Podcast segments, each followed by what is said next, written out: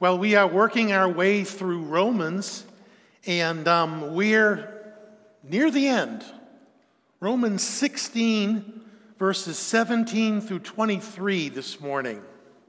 Romans 16, 17 through 23.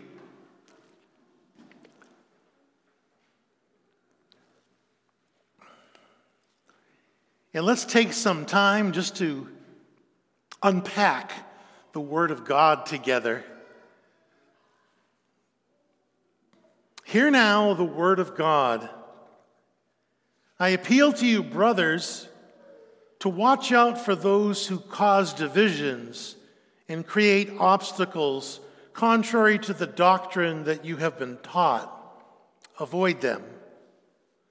For such persons do not serve our Lord Jesus Christ, but their own appetites and by smooth talk and flattery, they deceive the hearts of the naive. For your obedience is known to all, so that I rejoice over you. But I want you to be wise as to what is good and innocent as to what is evil. The God of peace will soon crush Satan under your feet. The grace of our Lord Jesus Christ be with you. Timothy, my fellow worker, greets you. So do Lucius and Jason and Sosipater, my kinsman. I, Tertius, who wrote this letter, greet you in the Lord. Gaius, who was host to me and to the whole church, greets you. Erastus, the city treasurer, and our brother Quartus greet you. The word of God. Well, ever since the Church of Jesus Christ was first established, she has been plagued by troublemakers. People that have desired either to see the church destroyed or to see the church shaped to their own will. This, of course, should not be a surprise. After all, Jesus himself predicted the rise of troublemakers in the church. Matthew 7:15 says, "Beware of false prophets who come to you in sheep's clothing, but inwardly are ravenous wolves." Early in the days of the infant church, the apostle Paul said this, I know that after my departure, fierce wolves will come in among you, not sparing the flock, and from among your own selves will arise men speaking twisted things to draw away the disciples after them. Acts 20, 19 through 20 and 30. And his final charge to Timothy, after telling him to preach the word, the Apostle Paul explained this for the time will come when they will not endure sound doctrine, but wanting to have their ears tickled, they will accumulate for themselves teachers in accordance to their own desires, and will turn away their ears from the truth and will turn aside to myths. Beloved, after 2,000 years, troublemakers are still inside the church. I hope not in this one. But this is like preventative maintenance, right? There are those within and without the church who work against the plan of God and seek to mold the church to how they want it. Now, the best defense is a good defense. Therefore, it will do us good this morning to hear what the Bible says about how to handle troublemakers in the church.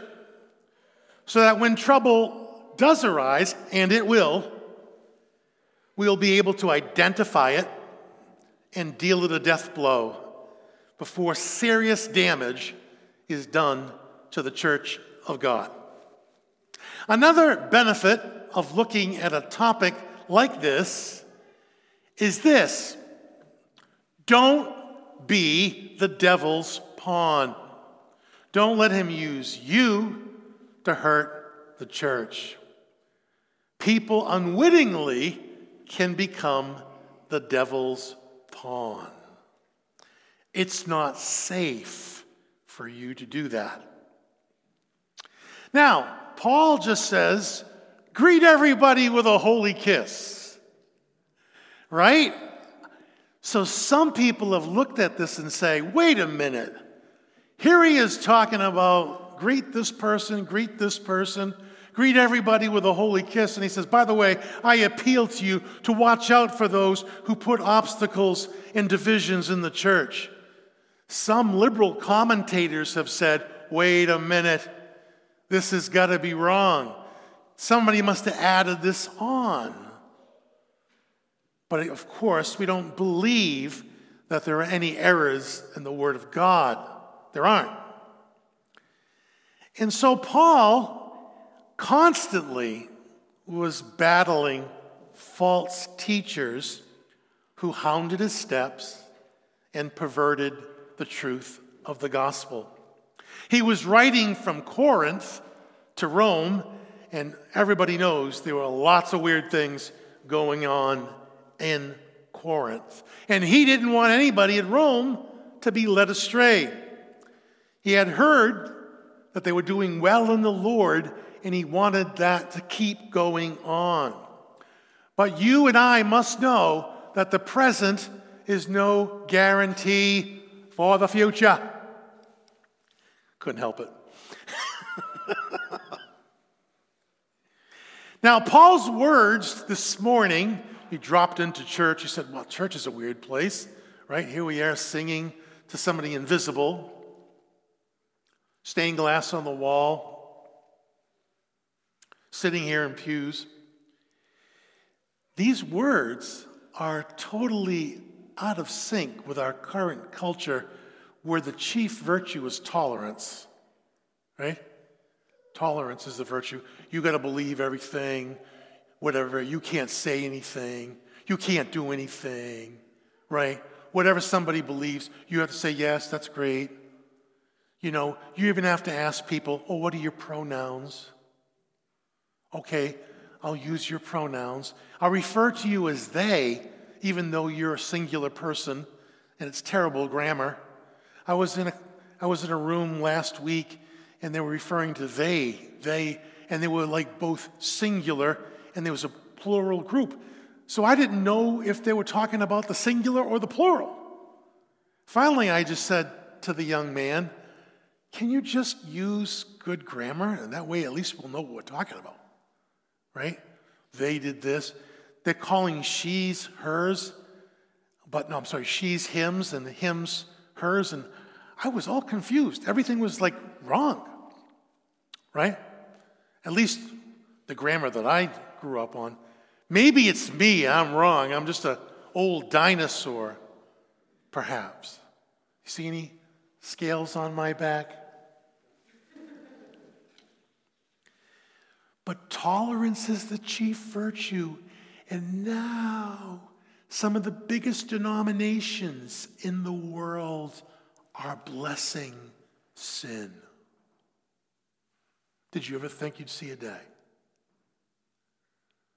where two men could get married and then the church would come and bless it?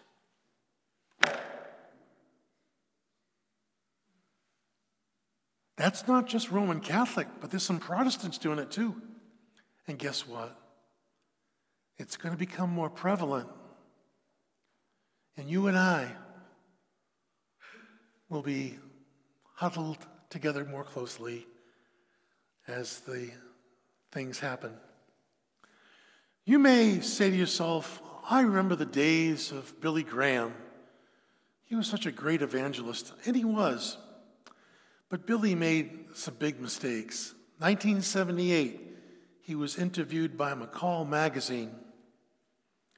And he said this, and I quote I used to believe that pagans in far countries were lost if they did not have the gospel of Christ preached to them. I no longer believe that.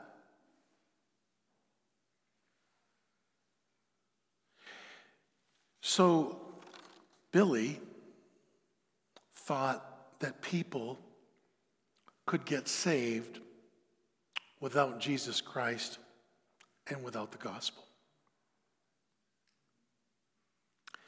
And some people in Christianity were very happy about that, and others were appalled.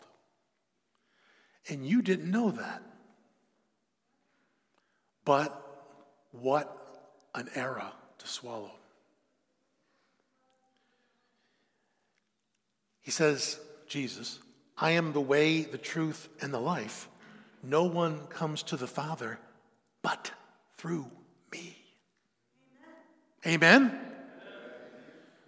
But you see that even obedient Christians need to be on guard against false doctrine, against false teachers who deceive others. Believers also must be on guard against those who cause divisions and create obstacles in the church. Paul warns his readers of spiritual dangers before he closes a book. He says, Watch out, beware. There are people that look nice on the outside, but they're causing division in church and creating obstacles inside the church. Some teaching false doctrine. And he says, I appeal to you, brothers, watch out for them.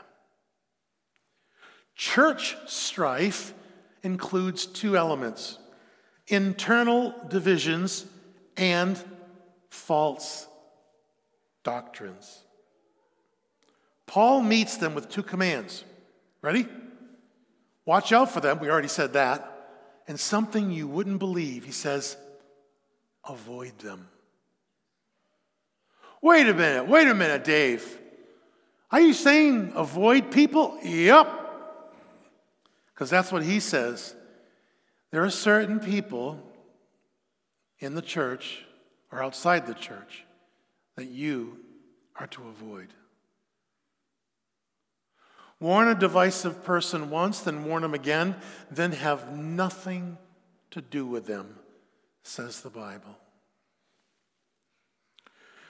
Paul believed in the necessity to contend strongly for the faith. In fact, he sums up his ministry saying, Fight the good fight of faith. He didn't shrink from controversy. But there are some that are not going to back off from their dissension and from their obstacles. Why? Because they're not saved. They're not Christians. Not everybody in the church is a Christian. I pray it's not anybody here. Some people go to church for other reasons, not to worship the Lord Jesus Christ. It's just the way it is.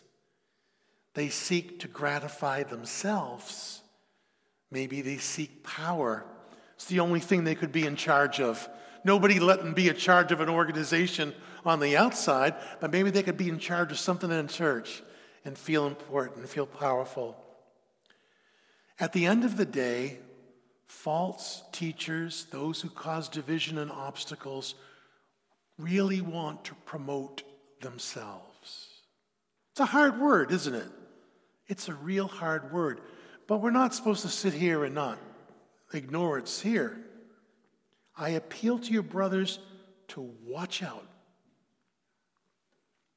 we are to watch the enemy, lest he slip in on us and cause problems in our church. We are to keep our eyes open against those who would infiltrate the church of God. When you see your dog and your dog sees another dog or a deer outside, what does he do? Hey, Tom, there's a dog outside. No, he goes over to the window and he freaks out. He watches that dog. He barks, right?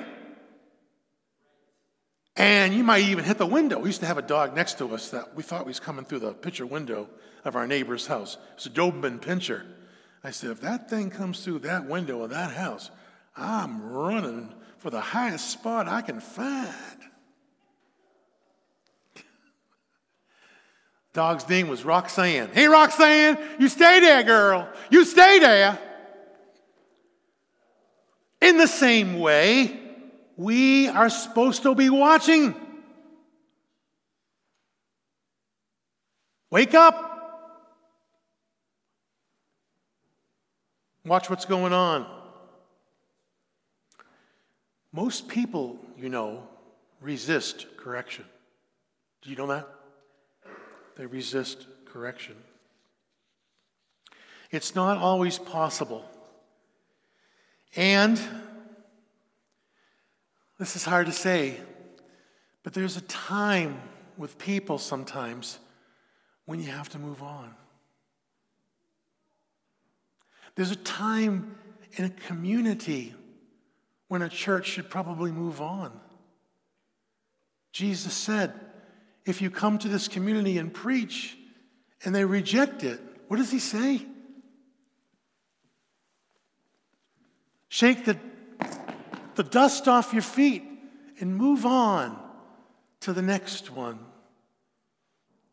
It's hard to say.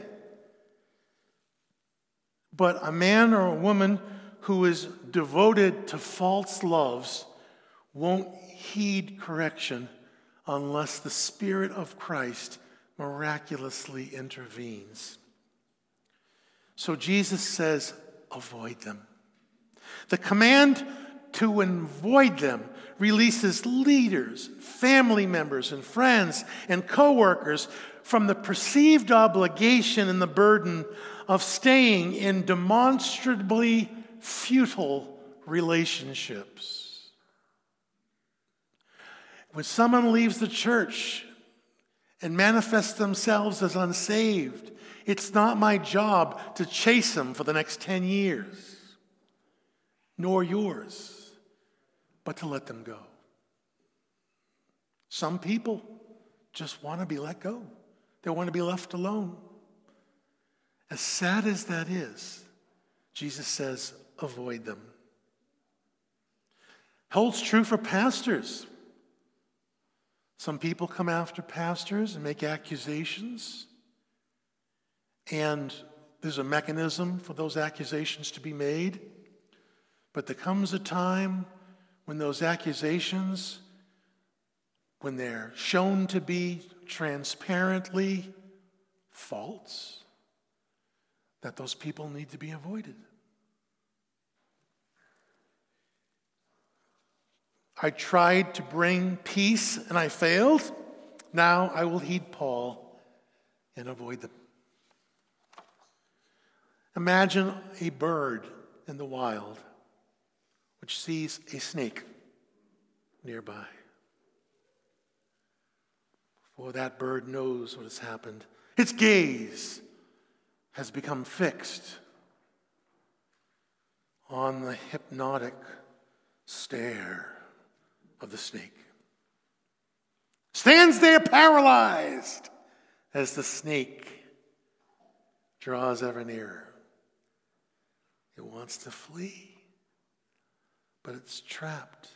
And before long, it's lunch. I think they just swallow it whole. No spoons, nothing. They don't have any arms. They can't use spoons or napkins.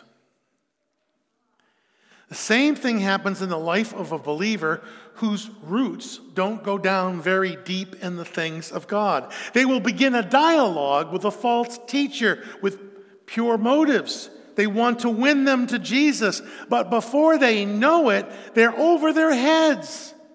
And they find themselves trapped in an argument they cannot win. When they hear what sounds good, they're drawn away from the things of God into a false system of worship. It happens all the time.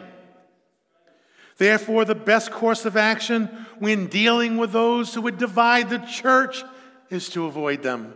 Don't be caught in the snare of the snake. You'll be lunch. This is true in any area where people cause trouble in the church. They are to be avoided. We must not allow anyone to sow the seeds of discord in the house of the Lord. When a person gets to a place in their spiritual life when they're willing to destroy the church to get their own way, the church is better off without them. Clear, isn't it?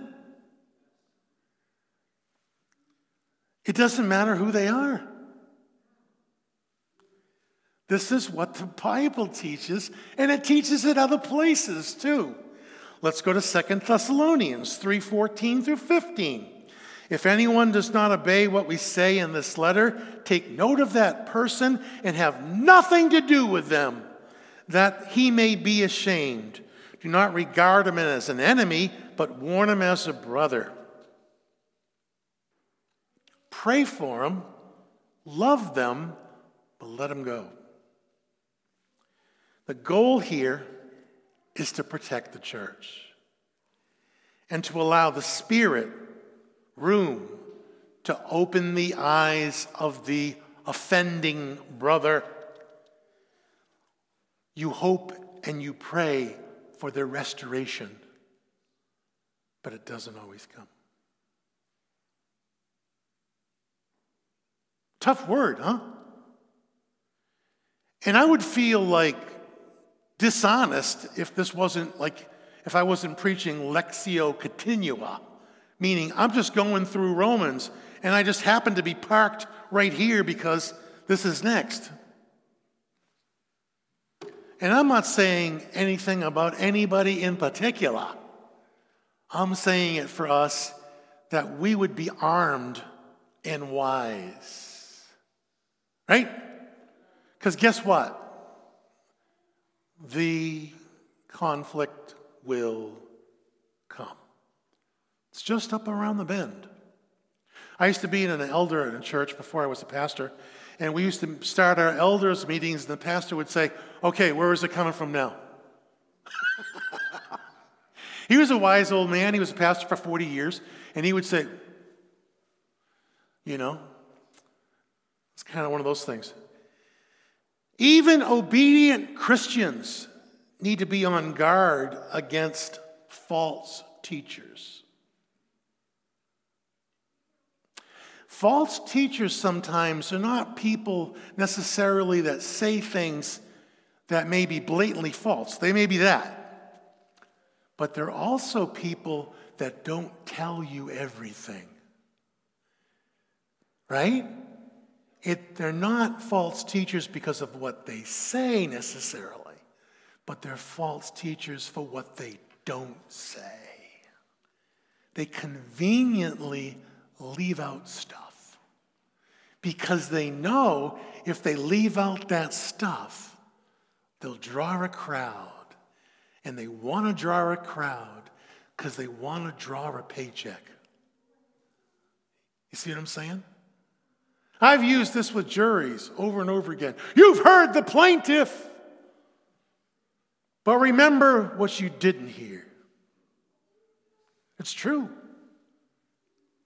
We could just skip over this and say, oh, this is so unpleasant. I like to greet and love everybody, greet them with a holy kiss. That's so much nicer on a Sunday morning, especially when it's snowing out. It's probably snow melting outside because of this right now. Um, such persons do not serve our Lord Christ, but their own appetites, and by smooth talk and flattery, they deceive the hearts of the naive. Little by little, the heart of evangelical Christianity is being corrupted in churches across the nation.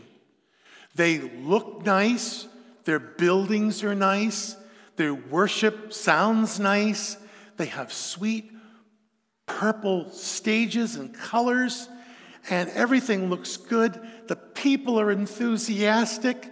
There's guitars and keyboards, and I love guitars and keyboards and all that stuff, and it's all great. And the pastor is so uplifting, and it's so wonderful, and everybody's smiling and hugging each other, and the doctrine is corrupt, and most people don't even know it. They don't. Go to Sunday school. I beg you, go to Sunday school. Please, would you like me to pick you up? What's one extra hour? What else are you doing on Sunday morning? Watching the NFL lineup? I'll come get you. I'll pick you up. We have a bus. You got to know. You know why? Because there comes a day when I won't be around and you will be standing there by yourself, hopefully able to stand like a man or a woman of God in a culture that's corrupt. It looks good. It sounds good. You even think it's good, but you're deceived. It's twisted. And just because a church has 50,000 people in it doesn't mean that they're not all deceived. We think that, you know, if something's popular, oh, this restaurant's great. Everybody goes to it. It's got to be good. Do you ever have one of those things? Someone give you a restaurant recommendation? Oh, yeah, they're always busy. You go there and say, oh, man, what's terrible? You know, and it's like the place is busy, everybody's going there. I've been to Chinese restaurants like that. I'm not picking on Chinese restaurants, but I've been to one and I went, this place is terrible. Just because people go to it doesn't mean it's good, right? And just because not a lot of people go to it doesn't mean it's bad. They say that the actual average church preaching the gospel in America today will probably be somewhere between 50 and 75 souls and won't get any bigger. Why? Because some people get tired of hearing the truth and they check out. Don't call me to account. Don't tell me there are things in my life I need to work on or pray about. I'm out of here. I'm going to the place down the street. They've got 600 people, and they don't know if I'm at church or not. No one's holding me to accountability. No one's watching over my soul. I can get lost. You see what I'm saying? Now, be innocent about what is evil. Here's the principle don't fill your mind with what is evil. You're supposed to keep a pure conscience.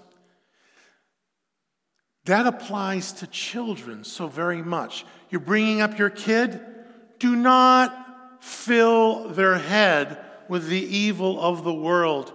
You are better to protect them and keep them naive about these things as possible. And the world says, no, what we're supposed to do is give them sex education as soon as we possibly can. We're supposed to do it in elementary school. We're supposed to tell them about all this perversity right away so they can make up their mind and not get diseases and stuff. And the Lord says, no.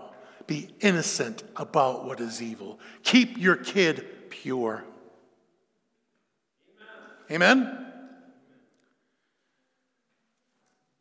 Keep your kid pure. This kind of innocence is good, not lamentable. Some people can't, because of the virtue of the work they do, keep their conscience clean and pure and can't be naive about evil. You know who they are? Police officers. you'd better off not asking them what they've seen. Soldiers, soldiers, lawyers, counselors, pastors, physicians. They cannot stay naive and do their jobs. But certain adults can foster a godly naivete for themselves and their families. Shun entertainment that depicts evil. I don't know what the statistics are, but it says by the time you're like, you know, 18, you've seen like a thousand murders on television, the average person. Is that a good thing? No, no, it's not. So we are to avoid evil. There are some chemicals that look and smell just like water. Michael could probably tell us. But if they are drunk like water, they will cause death. You'd better know the difference. So it is with the church. Some things sound good on the surface, but you have to be so familiar with the real deal so that you can tell the difference. False doctrine will divide the church and send your soul to hell. And I know that's not a popular thing to say, but it's true. And I'm not here to scratch itching ears, otherwise, I'd be somewhere else, right? I'm bivocational, it's a wonderful thing. I can tell you the truth. You can fire me, I don't care. It's a beautiful thing the Lord has concocted. Watch out for people who possess a divisive spirit. There are some people who are divisive and they would teach things contrary. Be committed to the Word of God. Know it inside and outside. Know it. Believe it. Live it. But that Word of God, through the Spirit of God, will keep you safe. And it'll keep you on the pilgrim pathway onto Jesus Christ in the celestial city. Amen? We were talking about this in Sunday school this morning. We're walking on a ridge. On one side is legalism, and the other side is licentiousness. And somebody is just waiting to push you off on either side and send your soul to hell. You've got to stay on the narrow way. It's a narrow way, folks. It's a narrow way. And you need the Word of God going over your gills. You know why? Because you and I have the same, I like this, we have the same problem. It's called mindlessness. We go through the week, and most of the stuff in our brain from Sunday leaks out Monday through Friday and Saturday. We forget the stuff. And then we go to church and we, oh yeah, yeah, oh yeah. That's why if you go a month without church, I couldn't, I couldn't do it. If I didn't preach every week, I'd probably get up here and start stammering. You got to be in church, guy, right? Gotta be in church. It's not for my benefit, it's for your benefit. Listen, learn, live it, be Christ like to other people, be skilled. You don't have to experience sin to be against sin. Stay naive about sin and don't watch and listen to the new perversity. These new perversities coming out like you've never heard of before. It's gross. Kids, this is the culture we're in. And it's only getting worse. Avoid it like the plague. Try to turn off the television. Please try to avoid so much social media. The devil's time is short. He knows that. And he's pulling out all the stops, trying to take as many souls to hell as possible. He's trying to do as much damage as he can in the time he has left. He's trying to destroy the home. And if you can't see that, you're blind. And he's trying to d- divide the church. And if you can't see that, you're blind. He's trying to wreck lives, steal youth. He's doing all he can to tear down the kingdom of God. But there's coming a day, getting closer all the time, when he'll be brought low and he will bow before the King of Kings and the Lord of Lords, and the Lord God will flick him into the lake of fire. The saints will be victorious. How you doing today? How's your heart? Are you sure you're saved today? If you are, how do you know? Have you been guilty of joining hands with the devil and causing trouble in the house of God? I don't know. Are you living a life that insulates you being caught up in the deception and wiles of people and the devil? If there is a need, go see King Jesus. He will help you. Because it says at the end that He will give you grace, forgive you, and strengthen you to walk again in a way that pleases Him. There's a comeback. There's always a comeback. Amen? Always. There's always grace. Don't think that this is like condemnation. There ain't no condemnation. Right? And Paul at the end, he says, Tertius says, I wrote the letter. Some people say, oh my goodness, Tertius wrote the letter. I thought Paul wrote the letter. No, Tertius wrote it because Paul was like, hey, Tertius, I can't write anymore. Write this down. Tertius was his secretary, right? But Paul's missionary heart, his visionary heart, is contagious. It's protective too. He wants to protect his people. That's why we say these things. We live in a heartless world, folks. We live in a heartless world. But we're here to be protective of one another in our walks. That all, right, we'd all get there in heaven together. Amen? And we will be like saying, wow, I can't believe it. You know? So, let's end. If you like to read, read this book, Warnings to the Churches by J.C. Ryle. Warnings to the Churches.